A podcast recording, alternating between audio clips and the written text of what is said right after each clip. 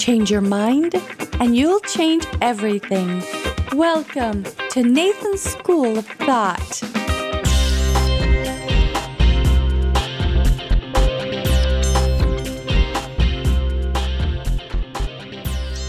Hello, my friends. This podcast is originating shortly after Valentine's Day in the U.S.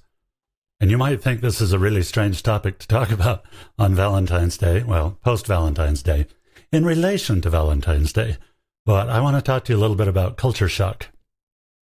I know. It's so romantic. Here's the thing.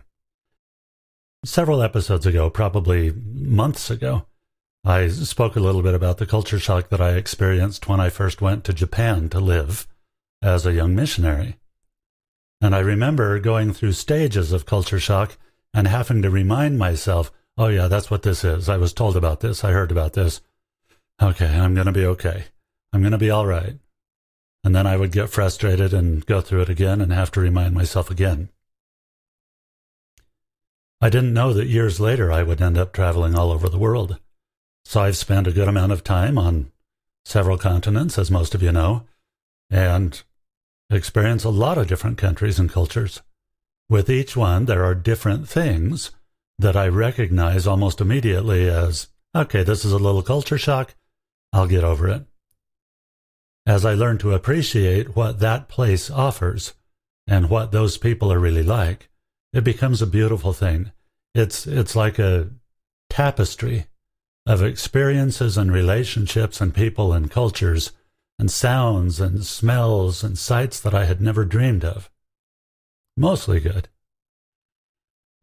As Valentine's Day approached, I was surprised by the number of couples that I ended up chatting with. The same thing happened after Valentine's Day was over. But I have had a surprising number of conversations over the past couple of weeks about marriage. Those conversations have been with people who enjoy their marriage, people who don't, people who wish to be married, people who wish they weren't, and about other kinds of relationships that share some common things. So let's talk about marriage as culture shock. Now, if you're not married, you might not think that this podcast applies to you, but it absolutely does. Marriage is culture shock. How long does it last? Um, most of your life. so just get used to it. Once we understand what it is and how to deal with it, it can turn into a beautiful appreciation of the culture that we build within our own home. If you think of somebody as they grow up, they're being exposed to a culture, part of the national culture that they may be part of. It may be part of a church culture. It may be part of a traditional culture, depending on where you live. Much of our identity is formed in childhood, and much of that is based on what's going on around us the experiences we have, the beliefs we have about the world, the beliefs we have about what is good and bad, what is right and wrong, what's to be expected on holidays and what is not, what we eat and what we don't eat, what the smells are around our home and around our neighborhood or countryside or farm, and what the smells are not. This is always different from everywhere else. Each person is kind of their own little culture. Each family is their own culture. Most of you who have worked in large companies realize that every company takes on its own culture. There's this sort of collective tradition and collective understanding that becomes part of who we are. Our expectations about the world and how to deal with it stem from the culture in which we are raised. That means, for example, if I'm raised in the U.S., basically from a Christian background, sometime around the end of December, I'm probably going to expect Christmas trees. If I'm Jewish, I might expect a menorah. If I am from some part of Bali, I might expect nothing different at Christmas at all. Traditions around food and holidays vary by country. Traditions around food, holidays, communication, relationships, how love is displayed, how love is not displayed, and every other thing you can imagine are part of the culture of our own family, as much as the greater culture around us and any religious or secular traditions that we might have. When you get married, you're merging two cultures. And the inevitable result is culture shock. Now, sometimes people don't want to admit that they went through some of that because they say, oh, no, we were very, very happy from the very beginning. We totally got along. I'm sure you did. And I'm sure you were very happy. I was very happy. But I did experience some culture shock, as will every couple that decides to tie two lives together where two cultures come attached. This giant bag of traditions that influence everything that we think, understand, know, and do. You want some proof? Here are the five phases of culture shock. Ready for these? Number one, the honeymoon stage. No, I didn't make that up. That's actually what it's called. An expert in the early days of time abroad is likely to find everything about their new environment to be charming and exciting. This is taken from an article on toppandigital.com.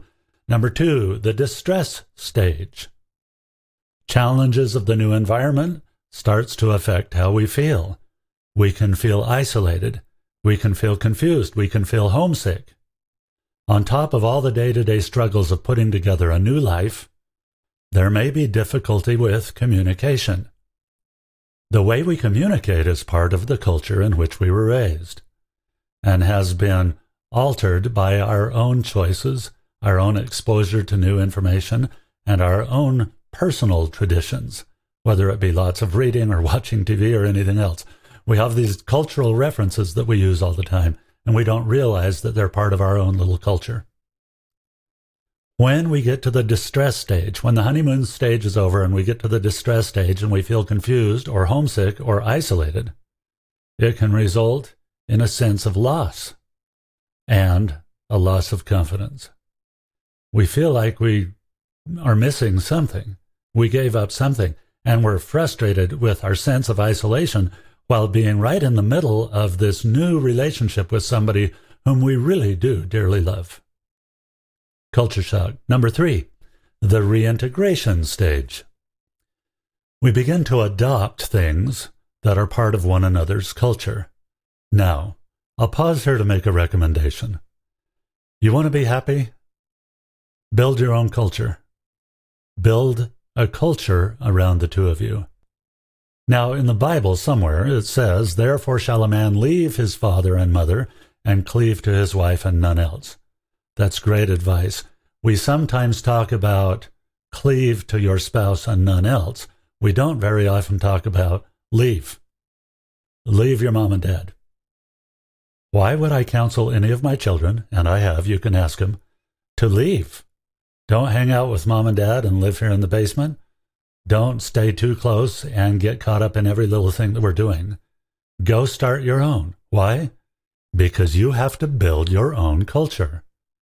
You become a new family, a new unit with its own traditions, its own expectations, its own shared history, its own inside jokes, its own little things that remind the couple that they are a new thing, this, this new creation that involves the two of them. And then you can start deciding deliberately what you will include as part of your culture together. You might adopt some of the things that each family did when you were young, especially around holidays. You would be wise to be careful around how you approach communicating with parents and relatives and things who expect certain things from you. And you might do what you can to make sure those run as smoothly as possible but you're negotiating your new environment. You're you're feeling a new thing and you're creating something that has never existed before in history because the combination of the two of you has never existed before in history. This is actually a beautiful opportunity. Now, because we've gone through honeymoon stage and the distress stage, when we begin to get into the reintegration stage, guess what sometimes happens? we can begin to resent the elements of one another's culture that seem to preclude what it is that we want to do.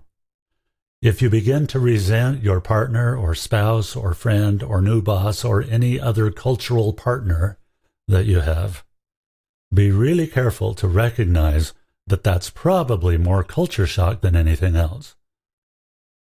I remember when I first lived in Japan that I thought a lot of things were really stupid. Now, I'm sad to say that because Japan is one of my favorite places on earth now. I love that place and feel like half my heart still is living there somewhere.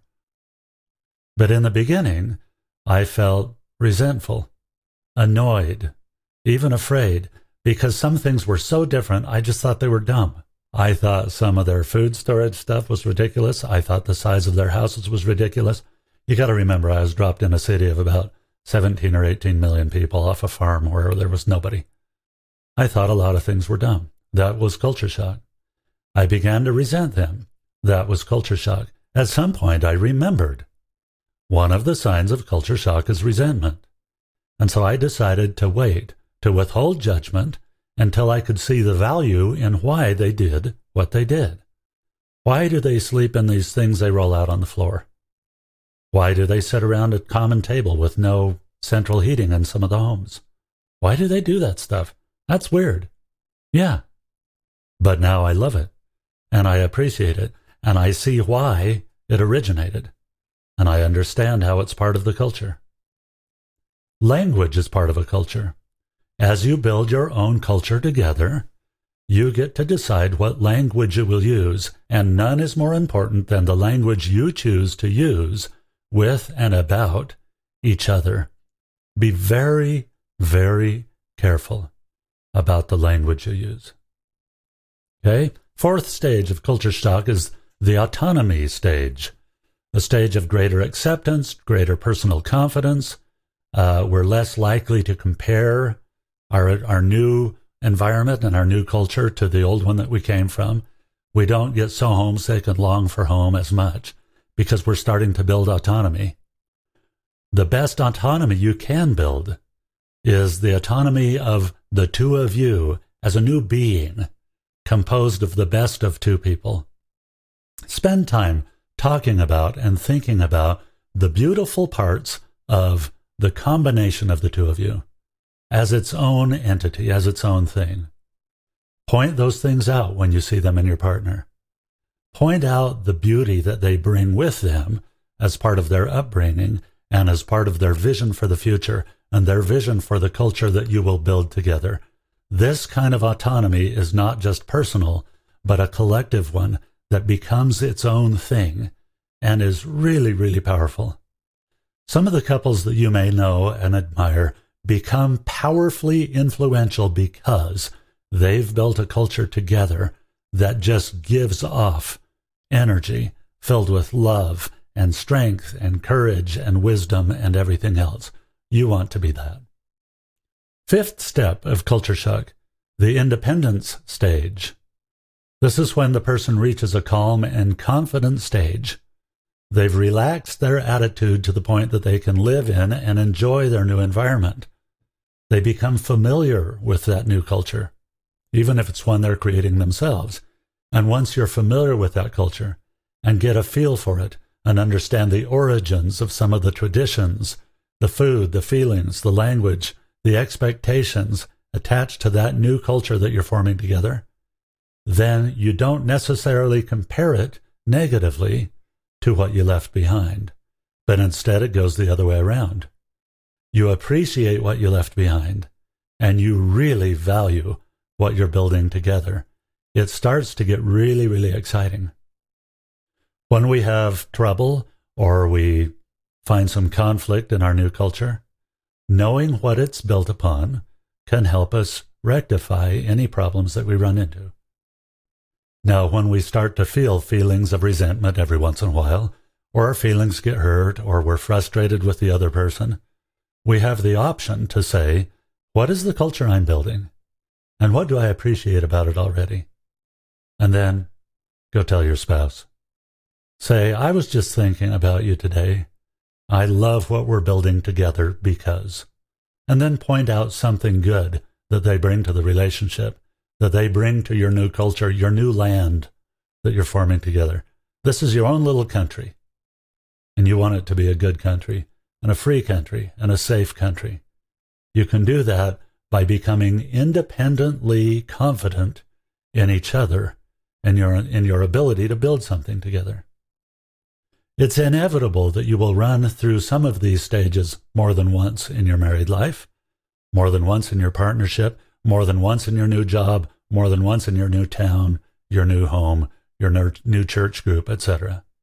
All of these things appear every time we're mingling cultures together.